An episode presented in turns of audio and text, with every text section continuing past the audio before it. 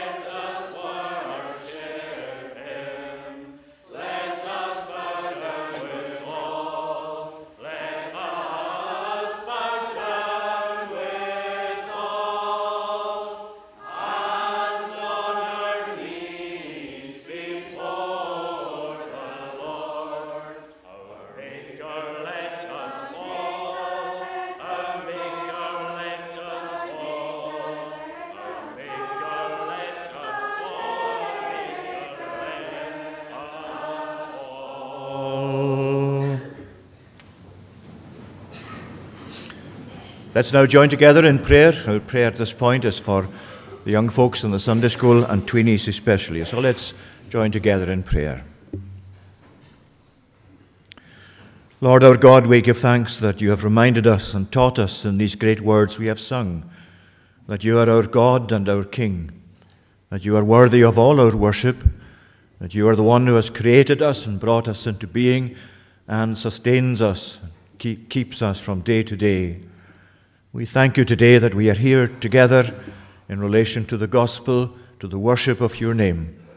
Help us to be, as we were singing, a people who draw near to God, to give him thanks, to call upon his name, to, to, to, to receive our strength from you. Uh, bless today, we pray, our young people. We give thanks for them and we give thanks that uh, they are assured they belong to the congregation and are valuable to us We give thanks, O Lord, especially that they are precious in your eyes. We pray that your blessing will be with them today. And as they receive teaching from your word, help them, we pray, to take this to, into their own hearts and enable them to act accordingly and live in accordance with your truth. And keep them as well in the world, O Lord, from all that is harmful. Shield them about, we pray, with your own protective care. And give them from day to day to know uh, that uh, you are their God and their King also. So bless them now, we pray, and help them in all that they do in school and in their time of holiday uh, to reflect upon God and to think upon Him and to realize the preciousness of knowing Him and of placing their trust in Him. Hear us now, we pray, and pardon our sin for Jesus' sake. Amen. Okay, today I'm going to ask you to remember three, two, one. Do you think you'll remember that? Three, two, one. Quite easy to remember. What do I mean remembering three, two, one? Well, three days, two events, and one person. Can anybody think of what the three days might be? The three days are the three days from the time that Jesus was crucified until he rose from the dead three days after that. Three important days, probably the three most important days in the whole history of the world or of mankind. Because in these three days, the Son of God, Jesus, gave himself to die on the cross for our sins.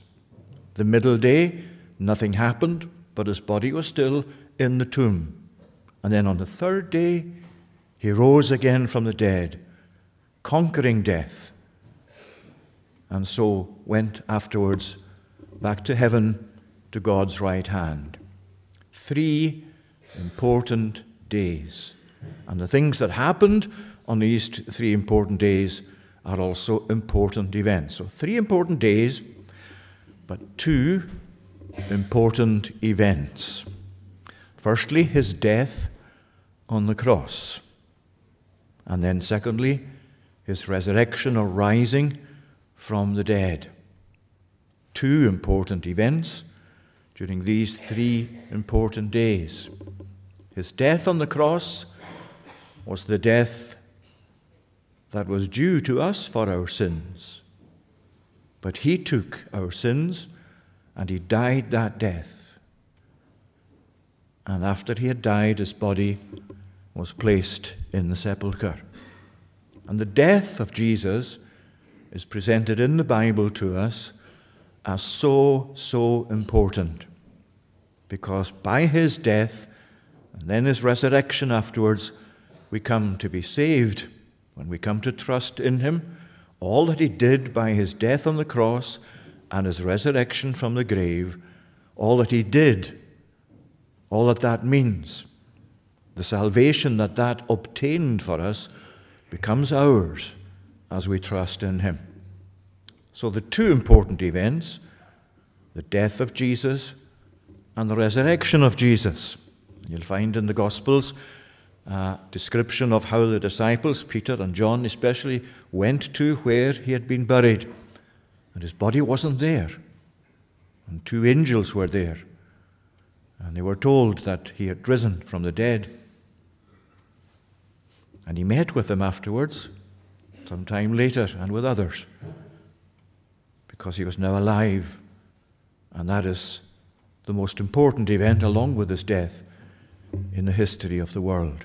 Three important days, two important events one important person because it's all about Jesus. It's all about Jesus. This Bible is all about Jesus, although it describes God the Father, God the Holy Spirit, ourselves, the creation, so many, many things. But Jesus really is the main figure in it, the Savior who came to save us as sinners. 321. If I ask you tomorrow, 321, do you think you'll remember what 321 means? I know you will. Three days, two events, one person. Okay. We're going to say the Lord's Prayer together. Let's say the Lord's Prayer. Our Father, which art in heaven, hallowed be thy name. Thy kingdom come, thy will be done on earth as it is in heaven. Give us this day our daily bread, and forgive us our debts, as we forgive our debtors. And lead us not into temptation, but deliver us from evil. For thine is the kingdom, and the power, and the glory, forever. Amen. We're going to sing again now to God's praise. This time it's in Psalm 40. Sing Psalms in Psalm 40, verses 1 to 5. The tune is Walton. I waited long upon the Lord. He heard my cry and turned to me. He raised me from the slimy pit, and from the mire he, he pulled me free. He set my feet on solid rock, a place to stand both firm and broad. He put a new song in my mouth, a joyful hymn of praise to God. Verses 1 to 5 of Psalm 40 I waited long upon the Lord.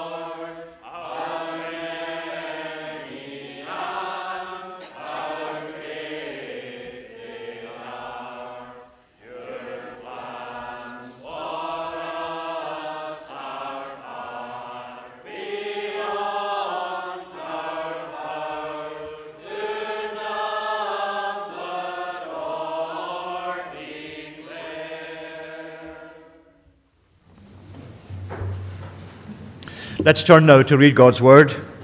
We find that today in Acts chapter 4, book of the Acts of the Apostles, chapter 4. We're going to read verses 1 to 22.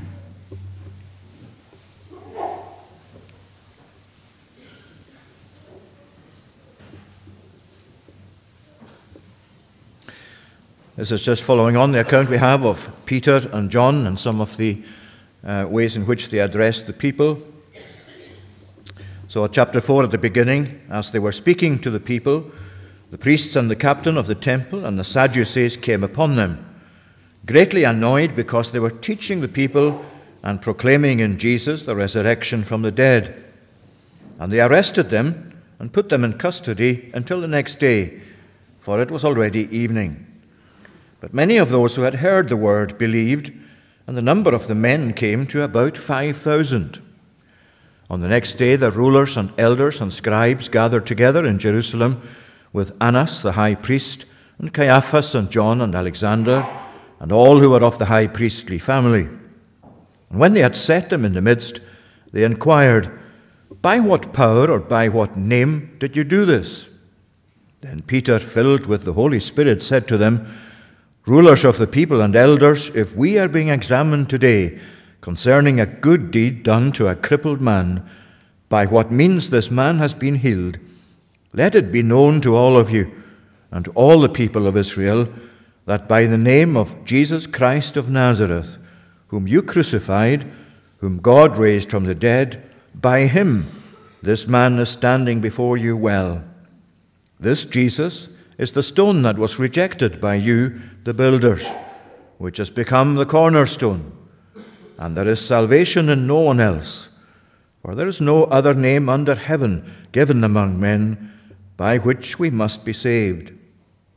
Now, when they saw the boldness of Peter and John and perceived that they were uneducated, common men, they were astonished, and they recognized that they had been with Jesus. But seeing the man who was healed standing beside them, they had nothing to say in opposition. But when they had commanded them to leave the council, they conferred with one another, saying, What shall we do with these men? For that a notable sign has been performed through them is evident to all the inhabitants of Jerusalem, and we cannot deny it. But in order that it spread no further among the people, let us warn them to speak no more to anyone in this name. So they called them and charged them not to speak or teach at all in the name of Jesus. But Peter and John answered them, Whether it is right in the sight of God to listen to you rather than to God, you must judge, for we cannot but speak of what we have seen and heard. And when they had further threatened them, they let them go, finding no way to punish them, because of the people, for all were praising God for what had happened. For the man on whom this sign of healing was performed was more than forty years old. Amen. May God follow with this blessing that reading of His Word. Let's again call upon his name in prayer. Our gracious God, we give thanks for the assurance that your word gives us of your own resurrection from the dead, that you preside over all things for your church and, and the happenings of this world. We thank you today, Lord, that we are gathered to worship you. We would not be here without the desire to worship you. We pray that that desire, Lord, may uh, find its fruition in uh, another knowledge of you in our hearts, another uh, experience of your Spirit applying your word to us. Lord, we pray today that as we gather here, so you would come to meet with us. We thank you that you indwell your people by your Holy Spirit. We pray that we may know that you are here in our midst. We ask for your blessing. We pray for your blessing. For we know that without your blessing, O Lord, uh, the purpose of our gathering will not be fulfilled. Even though we could find ourselves following matter and form in our worship and in our gathering, it is your Spirit alone that quickens us. It is your Spirit alone that applies your word savingly to us. We pray to you today that that Spirit will actually be uh, manifested in our midst and active in our own experience. We ask your blessing today, Lord, upon all the gatherings of your people, wherever they be. We thank you today that there are many, many people throughout the world who gather as we do on this Lord's Day, a day that reminds us, O Lord, and teaches us of your own resurrection from the dead, not only at this time of year, but every Lord's Day that passes Every Lord's Day that we come to experience is one that reminds us of the resurrection of our Lord from the dead. And we do thank you today, Lord, for this reminder once again as we gather here today. That we come before you to give thanks for the risen Jesus, for the Christ who died and rose from the dead, and from the way that in being made acceptable to yourself in all uh, that he did as his Father in heaven so we too are gathered, Lord, under all that He has obtained, and pray and plead these things in your presence for our acceptance also. We ask your blessing to be with us here as a congregation. We pray that all our activities, Lord, in association with the life of the congregation, may go on being blessed by you. We thank you for every encouragement that you give us, that your work is going on amongst us, that your Spirit is active, that your people are engaged in the work of the gospel. that there are others who are interested, Lord, in uh, the gospel and in all that it has to say to them. We pray today that for each one of us, your word may be alive and vibrant in our experience, that we may know it, Lord, as your word, piercing into the inmost parts of our souls and giving us uh, to further our knowledge of you, and giving us especially to rejoice in your salvation, to rejoice in the victory that you have achieved in your triumph over sin and over death. So bless, we pray, each and every aspect of the congregation's life, every home, every family, every individual. We commend ourselves, Lord, to you today and ask that you would richly bless us even beyond what we are able to ask or even think. Remember those of our number today who cannot be with us, those at home uh, through illness or old age. We pray for them. We thank you for the facility of live stream by which they and others are able to partake of this time of worship. We pray that you would be with them, Lord, in their circumstances. We pray for those who are receiving treatment at this time. We ask that you would be pleased to bless that to them and bless them under it. We pray that you would bless those who are anticipating treatment or surgery in days to come.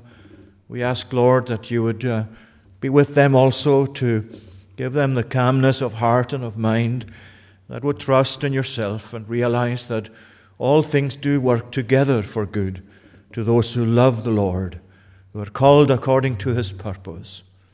We pray too, O Lord, for those uh, who uh, at this time are anxious over loved ones.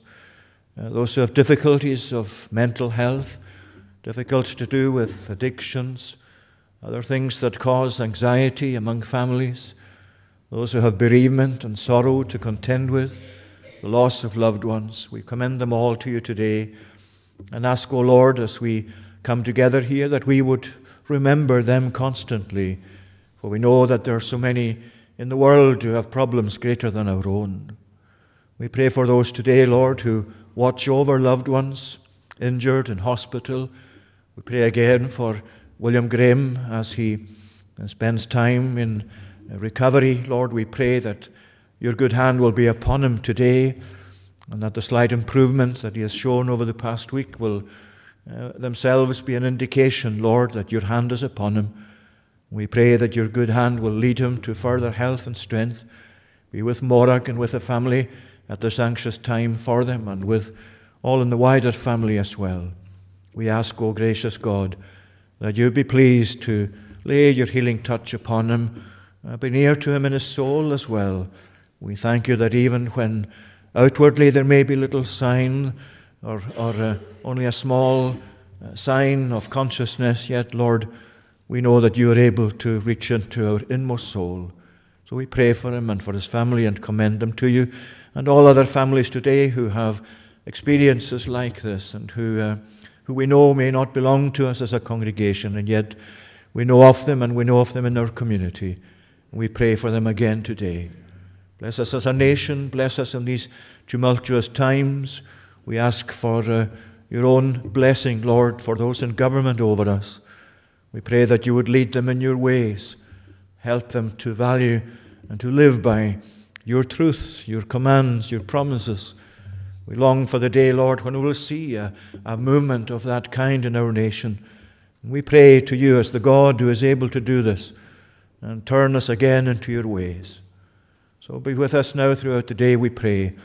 Hear us now and pardon our sins and cleanse us for Jesus' sake. Amen.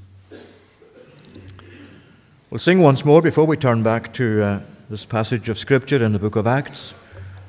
We'll sing in Psalm 68 in the Scottish Psalter, verses 18 to 20 to the tune Covenanters. Thou hast, O Lord, most glorious, ascended up on high, and in triumph victorious led captive captivity.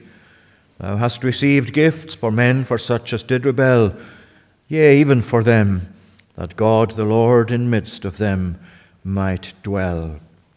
And in the book of Acts and Ephesians, uh, it's made clear to us that these words are prophetic of the resurrection of the Lord Jesus Christ from the dead, as he has ascended up on high and led captive captivity, in other words, has overcome sin and death and left them vanquished. So we'll sing these four verses Thou hast, O Lord, most glorious.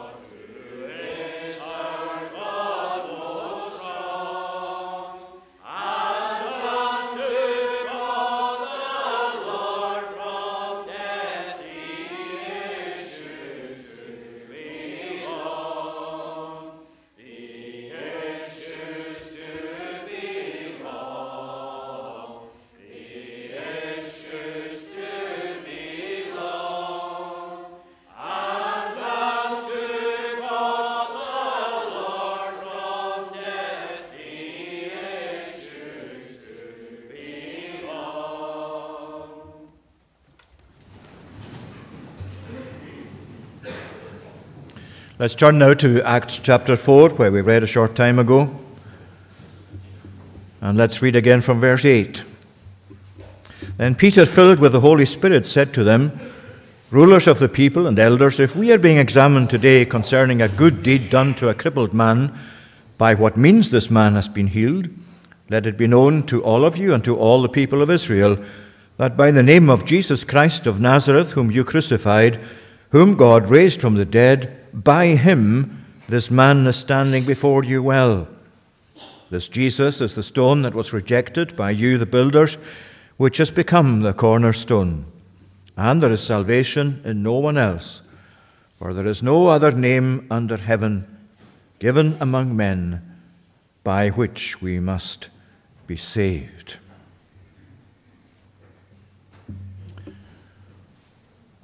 Prejudice always blinds people to some aspects of reality, even to the most important things that we should know.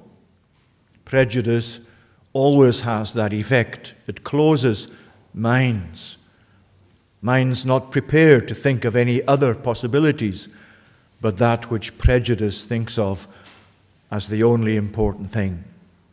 And you can see that here in this chapter You can see here in verse 9, for example, if we are being examined today concerning a good deed done to a crippled man, by what means this man has been healed, let it be known to all of you. In other words, Peter is really saying, what is the sense in you focusing on what you're focusing on to these Sadducees and the priests and the captain, the rulers there, the spiritual rulers of the time?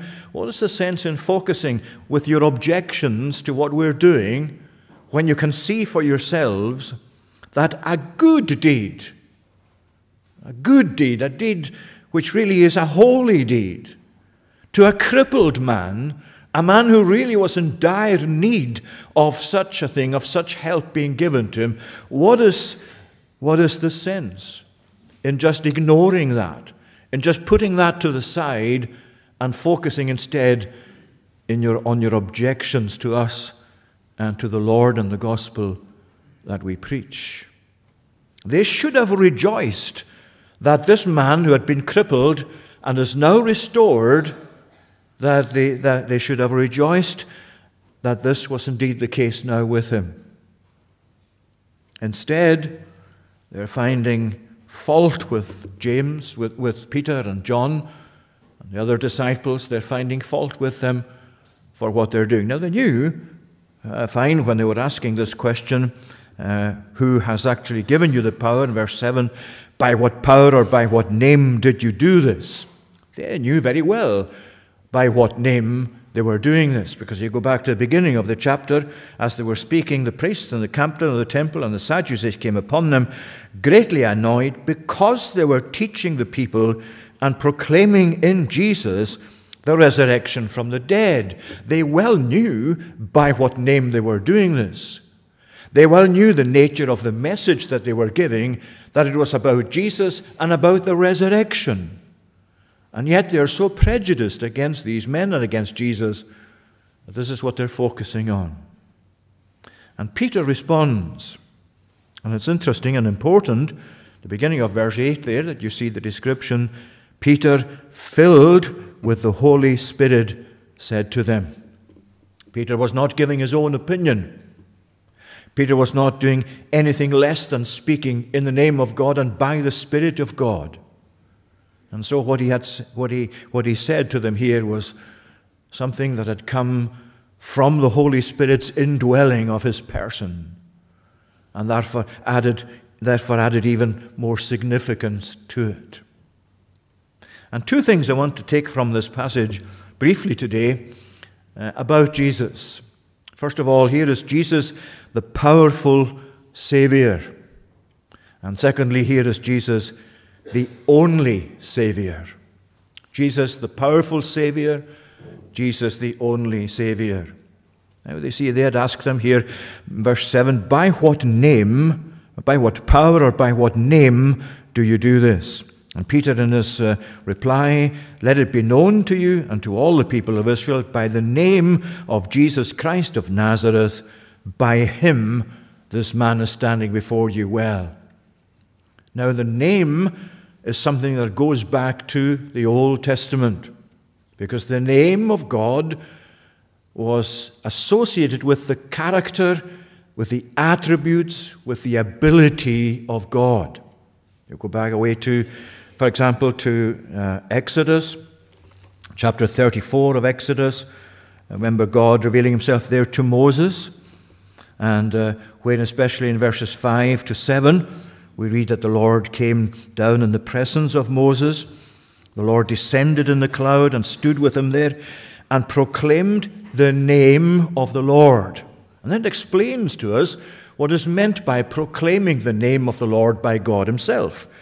Eh, the Lord passed before him and proclaimed, The Lord, the Lord, a God merciful and gracious, slow to anger, abounding in steadfast love and faithfulness, keeping steadfast love for thousands, forgiving iniquity and transgression and sin, but who will by no means clear the guilty, and so on. In other words, what uh, is happening there is God is actually unfolding for Moses the contents of his name, what his name signifies, what his name is actually to be understood as containing, what God's character is like, what God's attribute is like, what God is like. And you take that with you into Acts, the name of Jesus. And as you read through these early chapters of Acts, you'll find that sometimes all it says is that, for example, they were accounted worthy themselves. They saw themselves worthy of suffering for the name. Because the name is really identical with Jesus, who is identical with God. And here is the name of Jesus. The name that really means exactly the same as what it means in the Old Testament the name of God, the contents of the name of God, the attributes of God. You remember uh, in John chapter 1, for example, speaking about the, the way in which Jesus, the Son of God, came into the world. Um, he came to his own, but his own did not receive him. But to those who did, who did receive him, to them he gave the authority, the power, the authority to become or be known as the children of God, to all those who believed in his name. In his name. Who took him to be what he himself claimed to be. Who saw in him, in his characteristics and character and attributes, the very God who is the Savior of his people. And this is what Peter is presenting to them here in this incident in, in Acts chapter 4. You see the same thing in chapter 3. You go back to verse 16 of chapter 3. His name, by faith in his name, has made this man strong whom you see and know. And the faith that is through Jesus has given this man this perfect health in the presence of you all. You see the way the name again is, is a feature there, and his name, by faith in his name. But there's the extra, the added detail there, by faith in his name, which of course is such an important addition. It's not just the fact of knowing who Jesus is, but knowing Jesus for yourself that brings you into experience the benefits of all that he has done by his death and resurrection.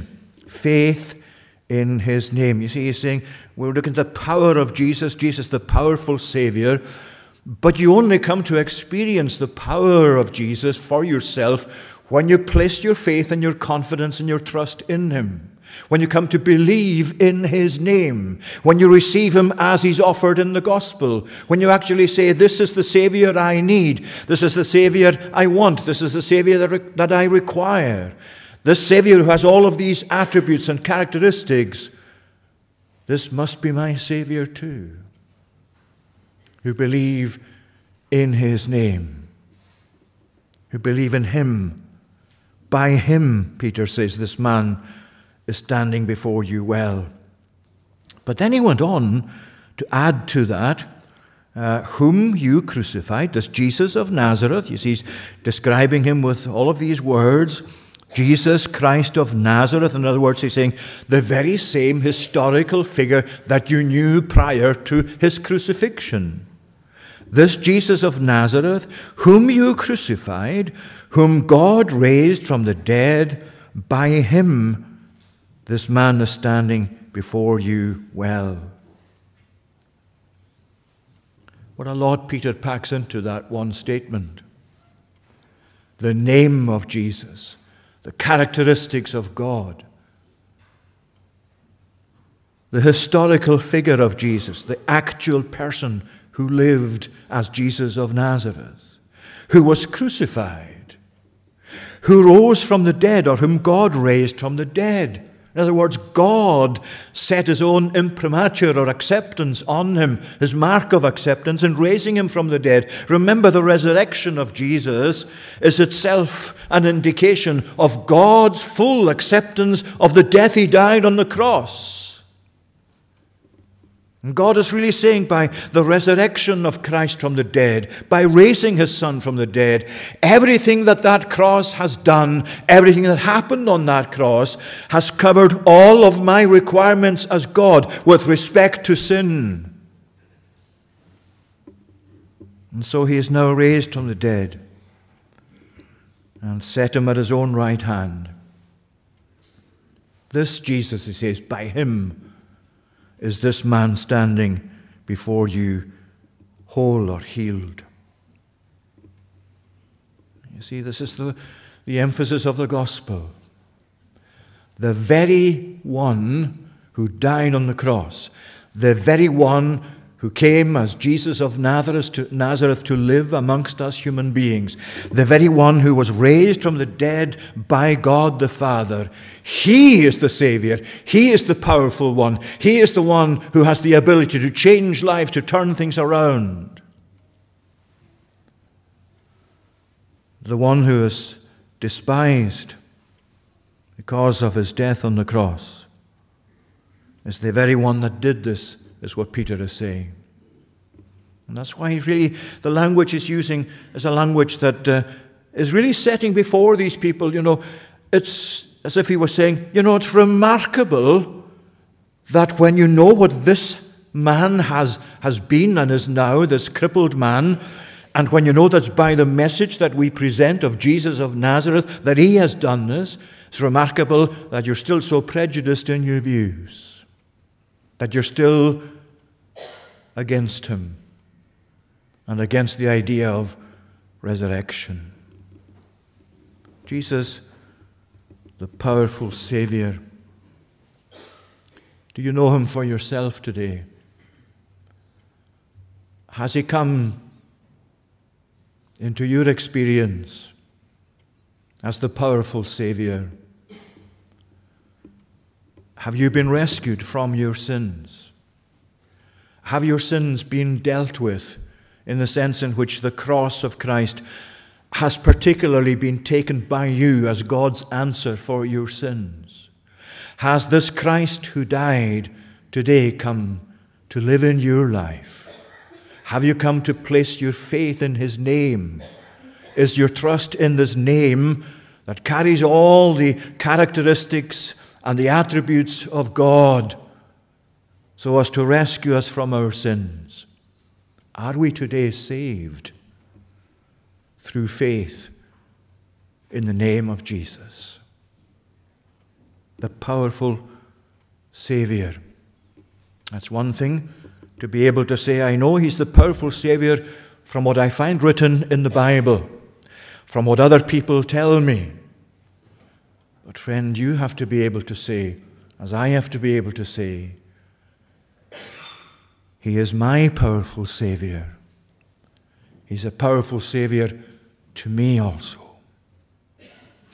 So, Jesus, the powerful Savior, and secondly, Jesus, the only Savior. Because Peter went on um, that uh, this Jesus, in verse 11, is the stone that was rejected by you, the builders which has become the cornerstone, and there is salvation in no one else, for there is no other name given under heaven given among men by which we must be saved. Now he speaks here of the cornerstone, and that's going back to the Old Testament too, as you know, back to the likes of Psalm 118, where it's mentioned as, as uh, uh, the cornerstone that the builders rejected. The same has become the head of the corner. In fact, uh, you'll find in uh, uh, Matthew chapter 21, you'll find a reference to that uh, on the part of Jesus himself, who obviously saw himself as the fulfillment of the cornerstone of the spiritual temple, as he's there in the parable of the tenants and uh, in uh, Matthew 21. You come to verse 42, Jesus said to them, Have you never read in the scriptures, the stone that the builders rejected has become the cornerstone? This was the Lord's doing and marvelous in our eyes, and so on. So there is Jesus, obviously, presenting himself as the fulfillment of that great prophecy. And what is the cornerstone? Well, the cornerstone literally is the chief foundation stone of a building, especially in those days. And uh, uh, not only is it the chief foundation stone that takes a lot of the strain of the building, but it also it's the, it's the stone that sets the angle of the walls that, fall, that uh, that follow out from it, if you like. The, the stone had to be a perfect shape, perfectly angled, so that every other stone that was then set in relation to it would actually have a proper straight line or be in the right direction. So the cornerstone is the vital stone in the building. It's not the stone at the top of an arch, as some people think it might be. It's actually the stone set in the foundation, takes some of the strain, a lot of the strain, but it also sets the angles for the building. In other words, Jesus, as he is the cornerstone spiritually of the spiritual temple, the angles of our lives are set by that. The direction of your life is set by that. The direction of the church of God as it's founded upon Jesus, founded upon that foundation, as, as it is really related to that foundation stone. He is the vital angle setter, if you like, for your life, the direction setter for your life and for the life of his people. And of course, the Jews were waiting for that fulfillment. They knew the Messiah, the promised Messiah, was coming, that he was coming into the world, that it was going to happen in the history of humanity. But they rejected Jesus as their Messiah. They're still waiting for their Messiah. Most of the Jewish people are who have that religious uh, attitude to life.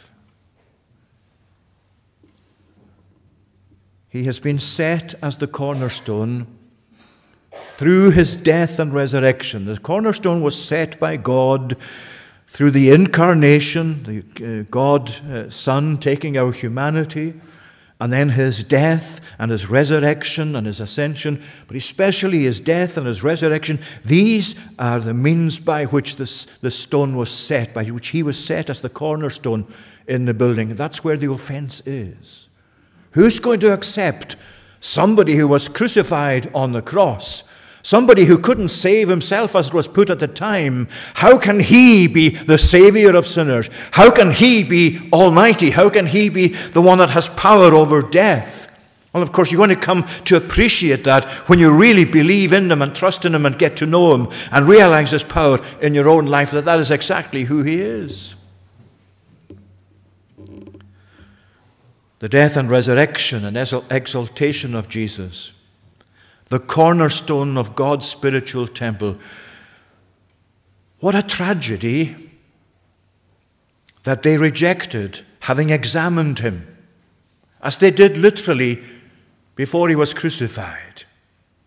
We have no other king but Caesar. Having examined him, they came to the conclusion no, he's not for us. He doesn't meet with our expectations, with our measurements of the cornerstone. And so crucify him. Crucify him. What a great tragedy that was for them at the time. What a great tragedy that that's still happening in our world that this Jesus presented in the gospel, this cross of Christ, this death of Christ, this resurrection from the dead, is so much not only put aside but often ridiculed as being absolutely ridiculous nonsense. Who can possibly believe in such a thing as foundational for the development of human life and human expectations? You see, that's the tragedy that human beings like you and I and most of us probably did the same until we came, by God's grace, to know the truth for ourselves. The very one who meets all our need is the one that we choose to reject. This very one, that's what Peter is getting at. This Jesus of Nazareth whom you crucified, whom God raised from the dead. By him is this man standing before you well.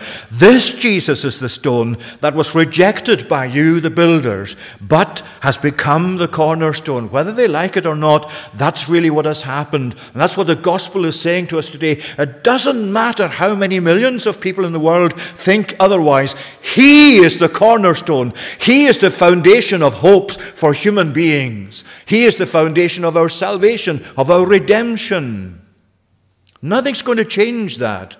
And even if the likes of you and I go on refusing Him, it's not going to change who He is, what He has done, what He is for, why He's important. And He goes on to say, There is salvation in no one else. And Peter is being so emphatic in what he says. He's the stone that was rejected by you. There is salvation in no one else. For there is no other name under heaven given among men by which we must be saved. And the word saved, as you find it there in verse 12, is exactly the same word as you find in verse 9 for healed. And you'll find that often in the Gospels that some of the miracles that Jesus did uh, actually include an emphasis on being made whole. Being made whole. For Example, you find the woman with the hemorrhage of blood, um, where you find uh, Matthew chapter 9, verse 22, and the other, the other accounts of it as well. You'll find this is what Jesus said to her Your faith has made you whole. Literally, it maybe not always translated that way, but that's exactly what this word means. To be saved, you see, means to have your whole person brought under the provision that Christ has made of salvation, so that ultimately, if you think of it uh, ultimately in heaven, that is what human beings in heaven, in their state of resurrection and glory, will be. They will be whole, they will be entire mentally, spiritually, physically, they will be perfect. They will be saved. All the vestiges of sin, of death, will have gone. That's what Jesus came into the world for to make us whole to put together what we, by our sin, fragmented and tore apart. And He came into the world to mend this, to fix this, to make us whole, to be the kind of human beings that God created us for. Salvation, you see, really restores everything. It restores, restores everything we lost in our sin against God, restores our righteousness, restores our perfect holiness ultimately, restores our relationship with God, our relationship to God's requirements, everything that we require is restored in Christ. Go your way, he said to the woman. Your faith has made you whole. Salvation is making you whole, entire, the very thing that we need. And there is no other name given amongst men whereby we must be saved. You see the name, the name, the word name is used again there. There is no other name under heaven given among men by which we must be saved. In other words, he's really um, Peter is really making his point again forcibly and emphatically. There is no one else that has these attributes that Jesus has. Nobody else has the name that he has because he is God. Nobody but God has that name, has these attributes, these qualities. No other name is given under heaven amongst men. It's all in him. Muhammad doesn't have it. Buddha doesn't have it. Hindu gods don't have it. The Christ of liberal theologians doesn't have it. Secularism doesn't have it. Atheism doesn't have it. It's nowhere else. It's all here in the person of Jesus. There is no other name given under heaven whereby we must be saved. You know, I think we've lost in our nation and even through the church, in a wider sense at least, we've lost something of the dishonor that's done to Jesus when any alternatives are placed along with him as the means to salvation. It's a dishonor to the name of Jesus. It's an honor to the reputation of Jesus. It's a dishonor to the person of Jesus. It does honor to the work of Jesus, to the death and to the resurrection of Jesus, to even suggest that there could be a semblance of qualification on the part of anyone or anything else but Him. And actually, you and I are doing the same.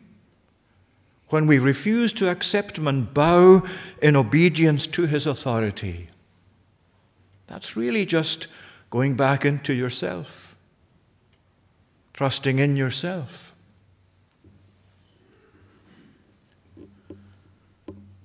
Today, if you and I are rejecting Jesus, we are dishonoring Him.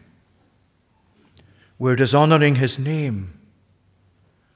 We're saying, I know that this is what the Bible tells me about him, and I wouldn't say it's untrue, but, but, but, but.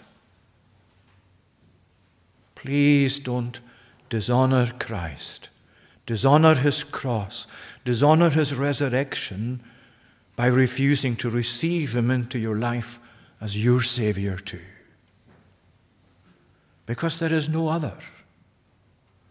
And to have any other is to dishonor him, the only Savior who exists. And you see, finally, by whom we must be saved.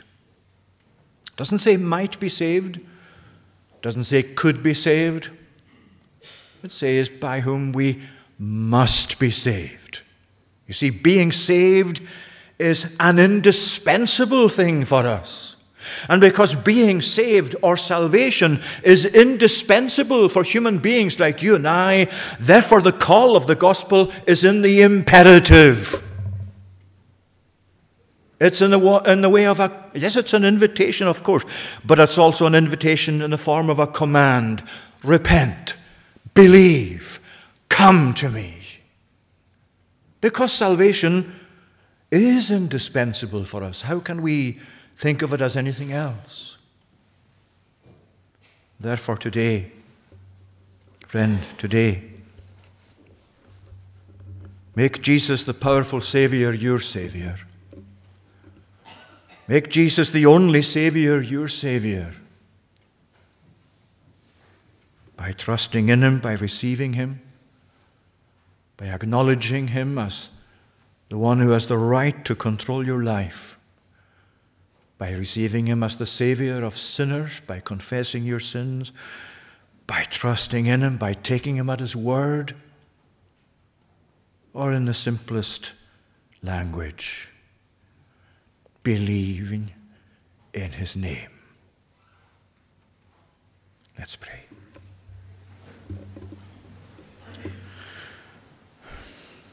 Lord, our gracious God, we pray today that through faith in your name, we too may know the freedom with which Christ makes us free. We may know the righteousness that he died to achieve for his people. We may know that acceptance with you, our God and Father in heaven, so that we come into your presence as those who are no longer regarded as guilty before you, but freed and washed from our sins. We ask, O Lord, that through this day, Jesus may be precious to us more and more. And may it be so for us as life goes by that his preciousness increases in our estimation and our commitment to him likewise. So bless us now, we pray, and receive our worship, cleansing all that is of sin in Jesus' name. Amen. Let's now conclude our service singing in Psalm 118. 118 from verse 19. That's on the, uh, the Sing Psalms version. Uh, page 156. Tune is Heron Gate. Uh, singing verses 19 to 26. Throw wide the gates of righteousness, I'll enter and give thanks to God. This is the gate of God through which the righteous come before the Lord. You answered me, I, I will give thanks. Salvation comes from you alone. The stone the builders had refused has now become the cornerstone. Verses 19 to 26.